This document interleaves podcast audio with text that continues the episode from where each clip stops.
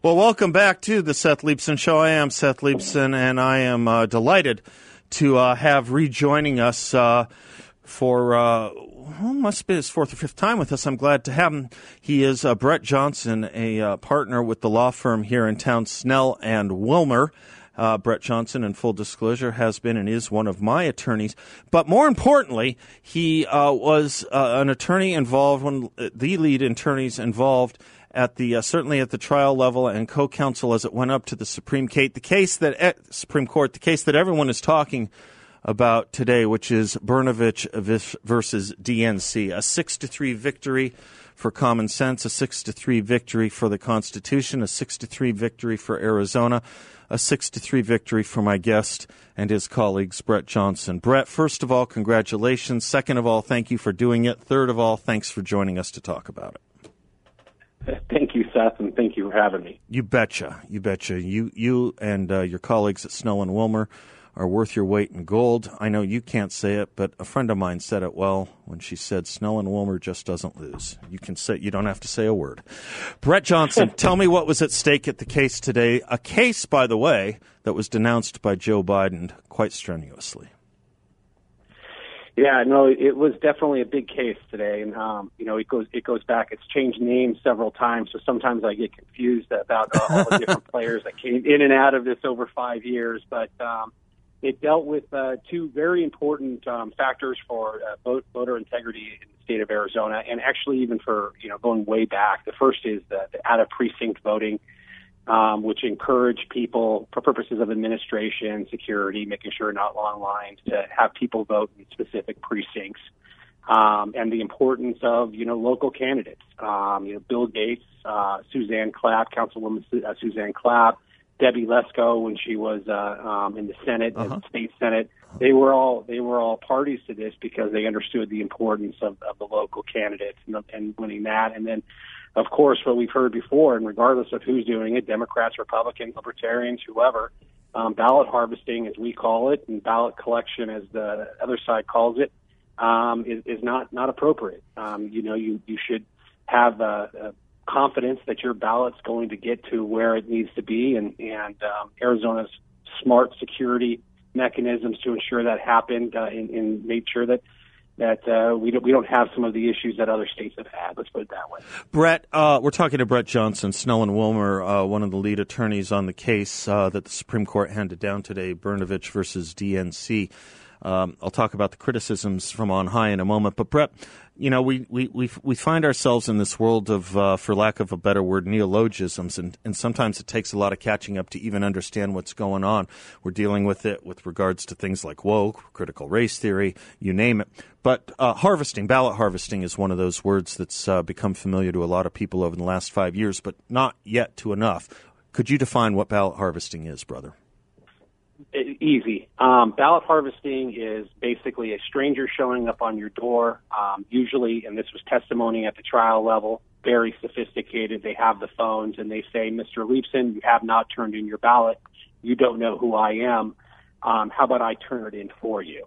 Um, and in, in some cases, those ballots are not completed, um, and then the individual, uh, according to testimony, would complete it in front of the person, which would never be done in the polling place, which you have to have that 70 foot limit, and then hand it to a stranger, and then it may or may not actually get to um, the actual voting place. There are, of course, great exceptions to that. A family member, a caretaker, um, somebody you live with can can take the ballot but um, you, you could not go around and collect hundreds, if not thousands, of ballots and leave them in your trunk until after the election day. Which was taking place. It is not a myth that this was happening. There, there were there were reports that it was taking place. Um, the the trial judge definitely heard testimony on it. Has anybody been convicted on it in the state of Arizona? No, but there were a lot of examples, and, and ironically, by Democrats um, Councilman Michael Johnson, a Democrat for the city of Phoenix, was one of the witnesses who testified against um, or against ballot harvesting and against the plaintiff's case here because he said that it, significantly impacted African American communities. Um, a former deputy county recorder, Ray Valenzuela, I believe also a Democrat, he, while he was wearing a county election shirt, was approached by an individual who was lying and said that he was a county official who was uh, directed to come pick up his ballot. He testified about that. So there were, um, and then there were uh, uh, incidents down at the San Luis border um, about wide-scale ballot um, harvesting and and the collection um, uh, of that. Now, no criminal charges. Um, the testimony was there; it was under oath, and the, and the trial judge definitely heard that. Brett, um, thank you for that. Uh, I, I, appreciate it muchly. Uh, let me ask you if I understand this right, because this is a case that comes pregnant with all the import and implications of the sainted or vaunted Voting Rights Act, right? The, the, the DNC, the Democratic Party, sued basically the state of Arizona, as I understand it, you correct me here, uh, for having laws, um, uh, voter integrity, election integrity laws that they claimed uh, uh had racial implications and, and, and crossed uh, the Voting Rights Act. To wit, Arizonans who vote in person have to vote in the county or precinct. I, am sorry, have to vote in the precinct, precinct, in which they're they're registered. And second, um, and if they vote in the wrong one, that the vote isn't counted. And second, as I understand, it makes it a crime uh, for someone, as you said, who isn't uh, a postal worker, a caregiver, a family member, um, to collect an early ballot either before or after it has been completed. This is this. These are the two commonsensical laws that have created all this Sturm and Drang. Is that right, or am I missing something as well? No, you, you've you've hit it on the head. Those are exactly um, the different the different laws at issue you know, the, the Voting Rights Act is, is, is a pillar of Arizona law, election law, um, and it's meant to enforce the 14th Amendment and definitely has a place. Even the Supreme Court today recognized that the Voting Rights Act still has a place in the United States, but it just can't be abused. And that's, that's what the Supreme Court um, came down um, under what the plaintiffs, the DNC, were trying to push on this one and any election law um, basically would not have met, met muster under what um, the Ninth Circuit's en banc opinion would have done. As the Supreme Court said, and as the District Court Judge Judge Rayes said, um, it's easy to to vote in the state of Arizona. Um, you get 27 days. There's multi. Uh, you mail in the ballot. You could drop it off. You can vote in person. Um, if you're if you have a disability, you can you can seek um, a special board to come to your house. So uh, the Supreme Court reaffirmed that, but also balanced the, the need for uh, voter integrity and, and just common sense security precautions to uh, ensure that the votes are actually counted. Uh, I want to get into the implications for election reform going forward with you in a second. Brett Johnson um, is our guest from Snell and Wilmer, one of the lead attorneys on this major decision today that uh, the Supreme Court ruled on, uh, one of the lead uh, counsels on this decision. Uh, Brett, one one more thing before I get to the implications going forward. At, at, at the base of all this is the allegation was the charge from your opponents, from our opponents, from the Democratic Party, was that these these um, these what I would call common sense laws that were passed by Arizona came with a discriminatory intent. This is how you violate, or one of the ways you violate the Voting Rights Act. Obviously, a very pregnant and highly charged thing to say. Also, a very typical thing for the Democratic Party to use, I think, in its weaponization of law for politics. But that is explicitly what was not found here. The Supreme Court, right, agreed here with you and the findings you had um, established at uh, earlier trials that. Uh, what Arizona did had zero, less than zero racial discriminatory intent. And, and that's and that's right. And and uh, there was testimony, of course, about the political motivations of individuals. Um, and and even the Supreme Court acknowledged, you know, some things that may have been said in the, in the press or even um, during during the debating of this legislation but um, it, it really came down hard that you cannot just um, by by one person, one legislator's off cuff comments, um, you know, put that to the entire legislature. And, and they had ruled on that before um, in a Colorado case, and it was in fact Justice Alito who passed who did that that uh, opinion too. So it's uh, it's really is going to have an impact, especially um, on the Department of Justice case that that they are bringing against um, in Georgia on the current elections, which is primarily based off of discriminatory intent. So the Department of Justice is probably going to have to revisit its decision to bring that complaint against Georgia. Brett, let me then ask about that because thank you for, for, for seeing where I wanted to go here. There are a number of states, including ours, that have a lot more suits pending, as I understand it, but there are a lot of states that are trying to exercise, flex their their traditional roles, uh, con- constitutional roles in uh, election law and in election integrity, away from usurpation that they see in such things as HR or S1, right? So my question is: Is this case your victory today, Brett? Is this a, a statement? Is this a um, a precedent? Is this a piece of really good news that tells the rest of the country that the constitutional uh, provisions that vest election law with the states are um, safe and secure right now? I think it does. You know, the, the Supreme Court, Justice Alito was very clear that um, when you're evaluating facially neutral time, ta- time, place, and manner election rules, that the laboratories of democracy, which is at the lower level um, of, uh, of, of our government, you know, the municipal level, the county level, and the state letter, uh, level, have to be have to be respected. Um, that's where we get our laws, including our election laws, and the, the best practices come of it, especially when you're dealing with uh, with integrity. So I, I think that this is going to have a wide-ranging impact on future cases, um, and and quite honestly, I think that it will it will cause people to second guess or you know people who want to challenge certain election laws to really ensure that there is a burden because if there is if there's a true burden if it's uh, truly meant to impact minorities of course that that that has no place in election law in the state of Arizona or anywhere for that matter but you know there's a you have to you have to prove that you can't just say it you have to actually have facts to back that up. Yeah, we're not in the realm that a result is uh, ipso facto uh, evidence of a racially discriminatory intent, right? That's that's the world we're operating in again. Exactly, and and which isn't always the case, by the way, right? I mean, that is not the effort no, no. of the progressive legalized left right now. Their their effort, I think, Kagan is pretty clear in her point on this is that the result is is, is the cause of racism ipso facto, right? And, and that, that's true. Justice Kagan, she that's exactly what she was was uh, proposing in her in her dissent. But you know, in, in, and the Justice Alito recognized, mm-hmm. uh, especially when you're dealing with local ele- elections, there's going to be some burden. There's going to be some burden on Mr. Leibsohn. There's yep. going to be some burden on Mr. Johnson. Yep. It, it is just a fact.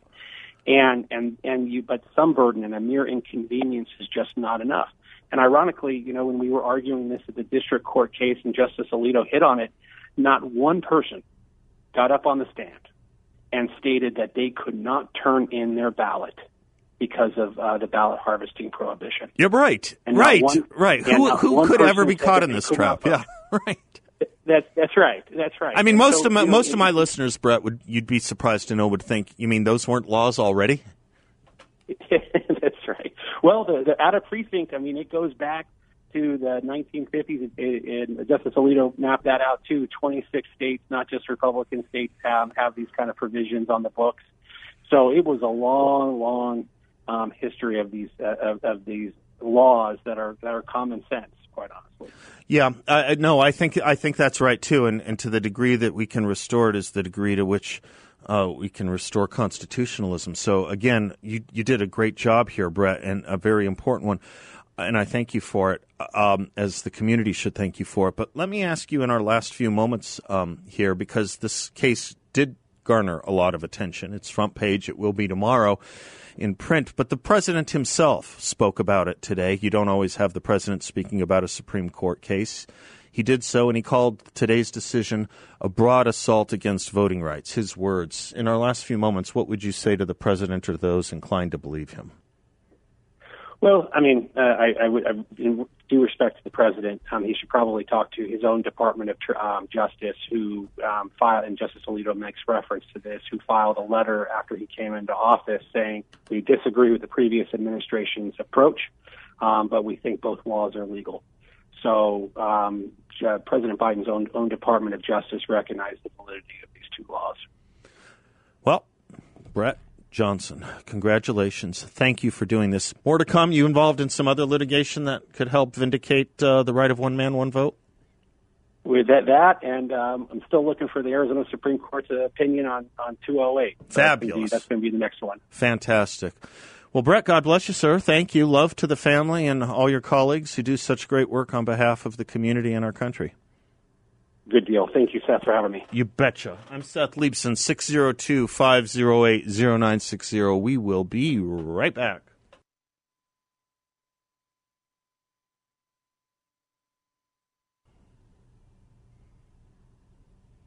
Welcome back to the Seth Leibsohn Show, 602 508 0960. I'm going to do a little economic talk a little bit in the next hour. I wanted to. Uh, um, I wanted to uh, just say one more thing about that case that came down today. We were talking about with Brett Johnson. Um, the notion that simply because there may be disparities in certain results, that when you disaggregate the data, show a minority participation at a lower level than uh, someone else, some other groups. Uh, level of participation, let's just say in this case, African American voters and white voters if you live in the world of Ibram Kendi, who wrote How to Be an Anti Racist, you understand the Democratic National Committee's point of view. As he wrote on page 16 of his book, any policy that produces inequities is racist. Any policy that reduces inequities is anti racist. If you have a policy it could be the policies Brett described that the Arizona legislature and governor signed off on and passed.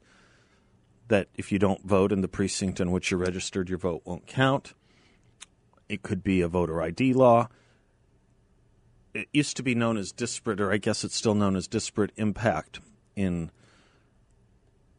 these kinds of areas of litigation.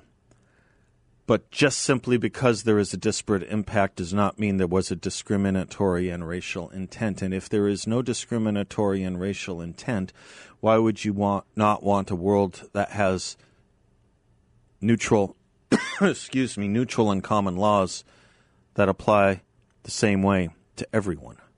Why wouldn't you?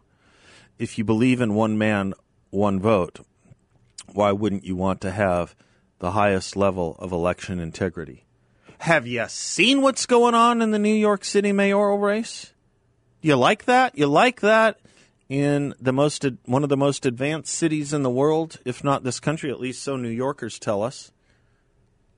And they can't give us an accurate count on who ran for mayor because they're including counts that were samples? Seriously? In 2021?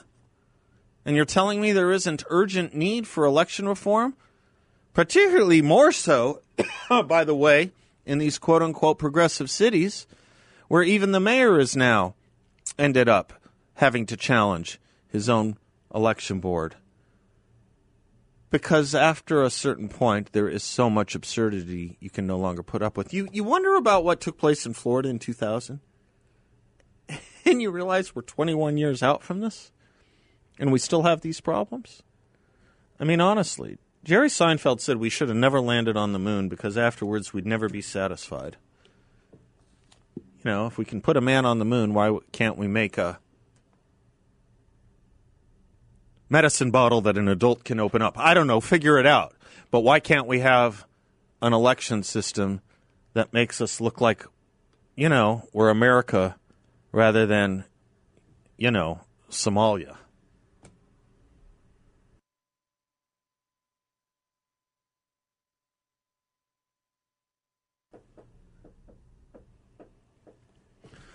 Welcome back to the Seth Leibsohn Show, portions of which are brought to you by my friends at Trades Unlimited for all your roofing needs installation, new, repair, replace, you name it. And they're telling you right now about their particular expertise with foam roofs, which help insulate your home from the extreme Arizona heat but also from exterior noises and most importantly from water leaks. I know these folks at Trades Unlimited. I know them well. I've been down and visited the team and warehouse and offices, and I've had them work on my roof. Great people, great work ethic. Why they have an A plus rating at the Better Business Bureau.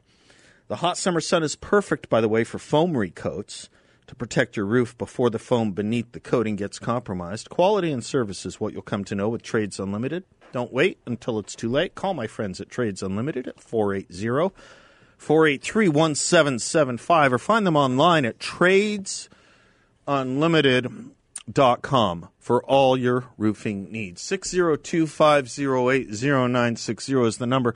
There's another element and aspect to this notion that something is ipso facto racist or discriminatory or or or or, or brought with discriminatory born of discriminatory intent if indeed there's a statistical or factual person of color POC in the parlance of our times who is being affected the the the the, the same version of this exists with let's say the notion that the racial implication defines everything. You have this with Ilhan Omar, who says something absurd, insulting, and worse, only to find that she will then defend herself against racists who criticize her, though they criticize her on the merits, regardless of her name, country, or religion. Glenn Loury was speaking about this when it comes to people um, in his community that he finds play this race trump card way too quickly. I want to tie it to an item in the news with regard to what Lori Lightfoot, the Chicago mayor, said. But first, play me Glenn Loury. Here he is on his podcast talking to John McWhorter. Glenn Loury, professor of economics at Brown University. I'm reminded, I was reminded uh, in your description of Jenée Desmond Harris's piece in the New York Times today of the comment infamously made by uh, Congresswoman Ayanna Pressley uh, at some forum where she uh, points out that uh, if you're going to be speaking about race issues as a black person, we want you to be giving voice to the authentic views and aspirations of black people. Don't be coming up here as a black face, but giving voice to a white narrative. Uh, and of course, you know me well enough to know what I think about that. That's that's just complete bunk. That's that's playing with words. That's that's a kind of anti-intellectual uh, tyranny, really. That you're gonna. It's critical race theory. Actually. You know, I don't know if she was thinking it. Yeah, and, and it's this kind of identity you know, it's identity politics on steroids. It's now, you know, the quality of argument depends upon the color of the skin of the person who's making it. The, That's it. Uh, legitimacy of, of, of the expression of certain views or values is conditioned on whether or not you're an insider or an outsider. That's the point. The quality of argument, you can call, stop it there. The quality of the argument or the legitimacy of the point is based on the color of your skin. Now, you're making fun of me because I cut off the video, which is something you say I, I said I never did. Bill is making fun of me because I send him audio, and then he says, and then you won't use the whole thing because you'll cut it off and say something like, okay, that's it. Stop it right. How much more was there to play, Bill? I think we can live without the rest of the 17 seconds by making my point, Glenn Loury's point.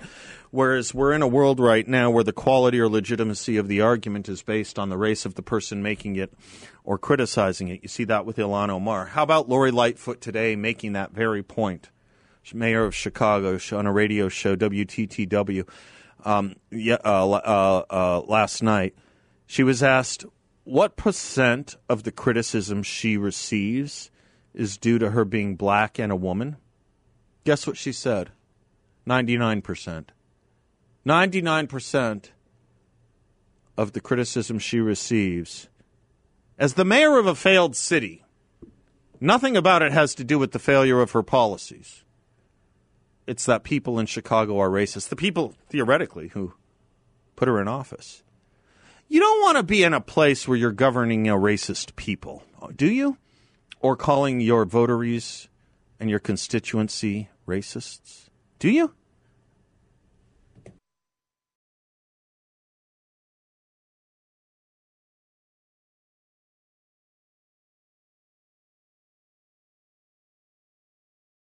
Some of my listeners said that uh, it's hard on radio to hear Maynard Ferguson when I play him in the bumper, so we're addressing that. But they didn't say it about his son, Jay Ferguson and th- songs like Thunder Island. So there we go. Uh, Nancy Pelosi, the Speaker of the House of Representatives, uh, named. We mentioned this yesterday. She she and, and the House Democrats um, created the January 6th Permanent Select Committee to investigate what happened on January 6th.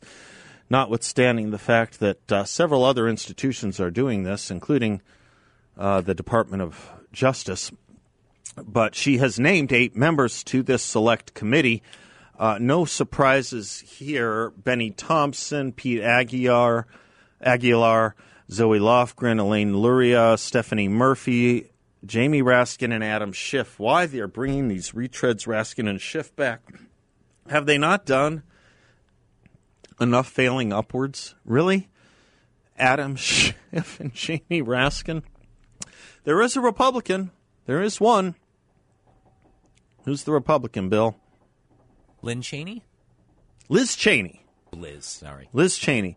All of these people who have already made a priori conclusions about what um, what transpired on January 6th, using it, of course, to, uh, I think, weaponize uh, uh, weaponize um, the politics that Nancy Pelosi keeps referring to January 6th as an act of white anger, white power, white supremacy uh, trying to make the tie between Trump supporters, the uh, the ongoing colligation between Trump supporters, red Republicans and uh, bigots, red uh, or described as white supremacists, um, and uh, and uh, and and racists.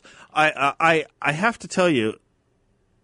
We we really need not stand for this or take this any longer.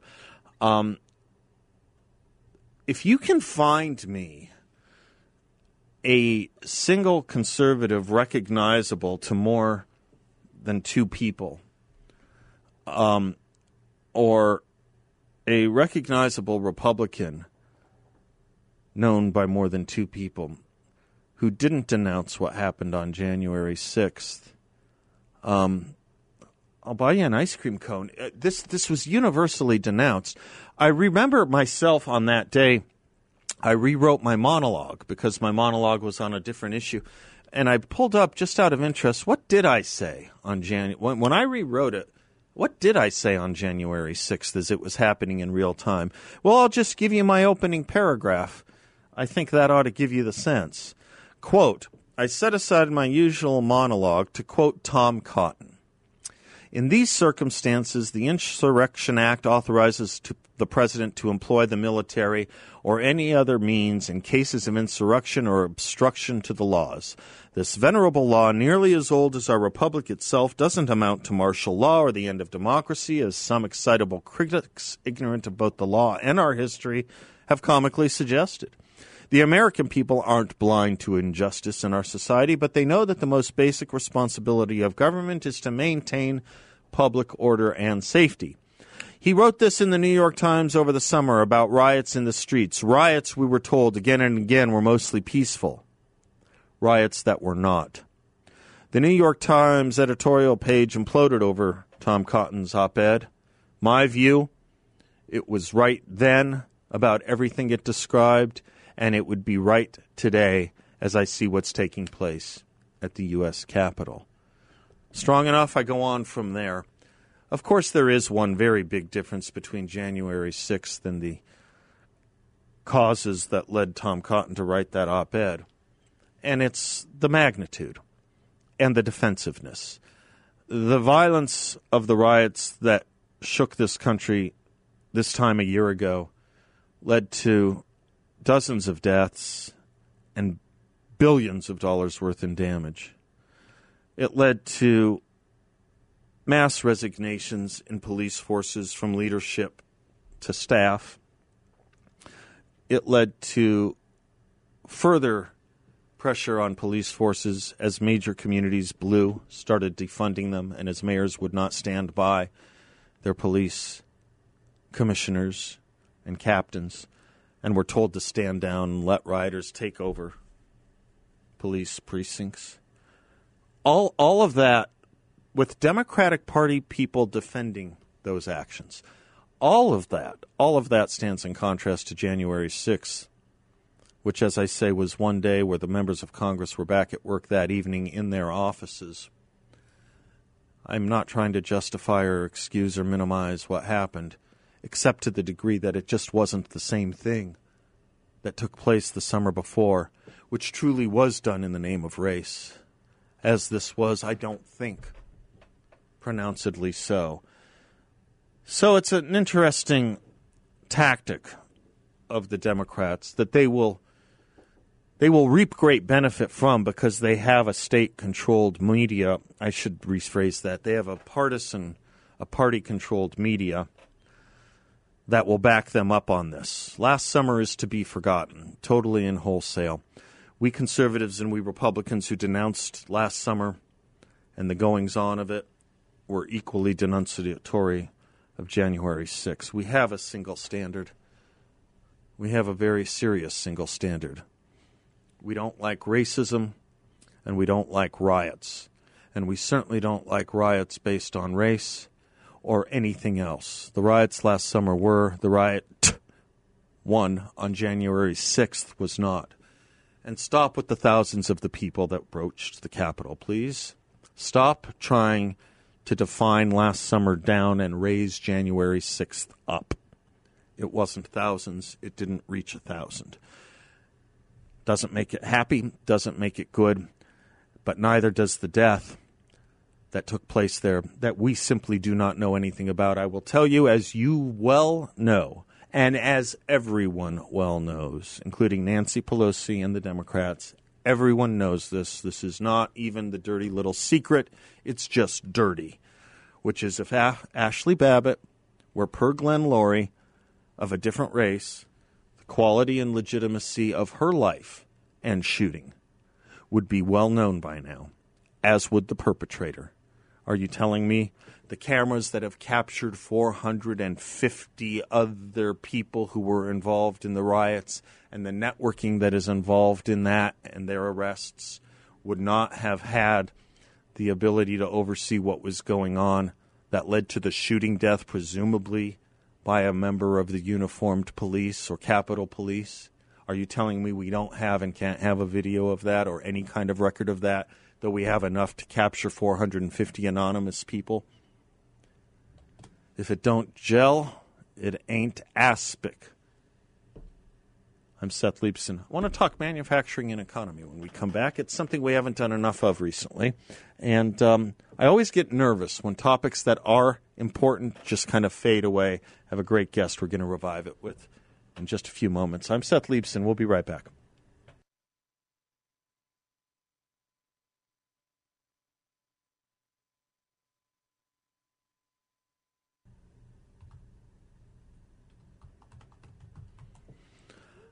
Just so happy uh, to have a little Eric Clapton there. We haven't heard Eric Clapton in a while. But uh, welcome back. We're doing some changes to our bumper music, I think, all in the name of improving. Although, Bill, mm, not so much a few segments ago. I know you thought I forgot. An elephant never forgets. What did what, what were you doing to us with that song? And I know you know you erred and sinned by virtue of the fact that you know what song I'm referring to. You threw in a song in our bumper and it was terrible. It was dissonant. It was discordant. What was it? It was the Tragically Hip with Bob Cajun, a song that I thought should touch your soul. Why? It's a great song. What about what about what? Uh, it makes no sense to me. Why would well, but, oh, this isn't one of those words that they had to make up to get the right amount of syllables. Stop Bobcaygeon is a city a small town in Canada where they're from. Bobcaygeon is? Bobcaygeon. It's not yes. someone's name. No. No, it was in Bobcaygeon. And how did this music get to you? Long story has to do with listening to other classic rock stations in Canada, a station in Canada I was listening to, and I thought, where have these guys been my whole life? The tragically hip. Wow. Okay. All right, all right, I apologize. You're really sorry. I'm really, really sorry. I apologize unreservedly. Thank you. Uh, I wanted to uh, I, I, wanted to talk about um, the the issue I brought up yesterday, which was how these scandal plagued Democrats have seemingly the best inoculation available. For the plague only seems to last about two or three days, right? Um, Governor Cuomo, the hero of COVID, nine women of his own party and employee accused him, and his two senators from the state asked him to step down. What happened to that? Ralph Northam, whatever happened to that? How about Eric Swalwell, a member of the Intelligence Committee associating with a Chinese spy? Is is that is that just going to go away too? Adam Schiff is now being put back on to the select committee to investigate January 6th after having been caught lying again and again and again. Oh, this is interesting news. I want to keep an eye on that. This is interesting news. Meghan McCain announced she's leaving The View. I know she's not a lot of people's favorite, but she did great yeoman's work there. Interesting to see who they replace her with. Who would be a good replacement? It's not as if those women are that good, but there's four of them isn't it? And aren't there? And um, it makes the fight a little harder. Who would be? Who would ABC pick? I'll tell you how convinced ABC is of their convictions, how good they are about their convictions. Will they pick someone we don't really think is that good or have ever heard of, or will they make an offer to someone like Candace Owens? Let's find out. That'll tell us a lot. I'm Seth Leibsohn. We'll be right back.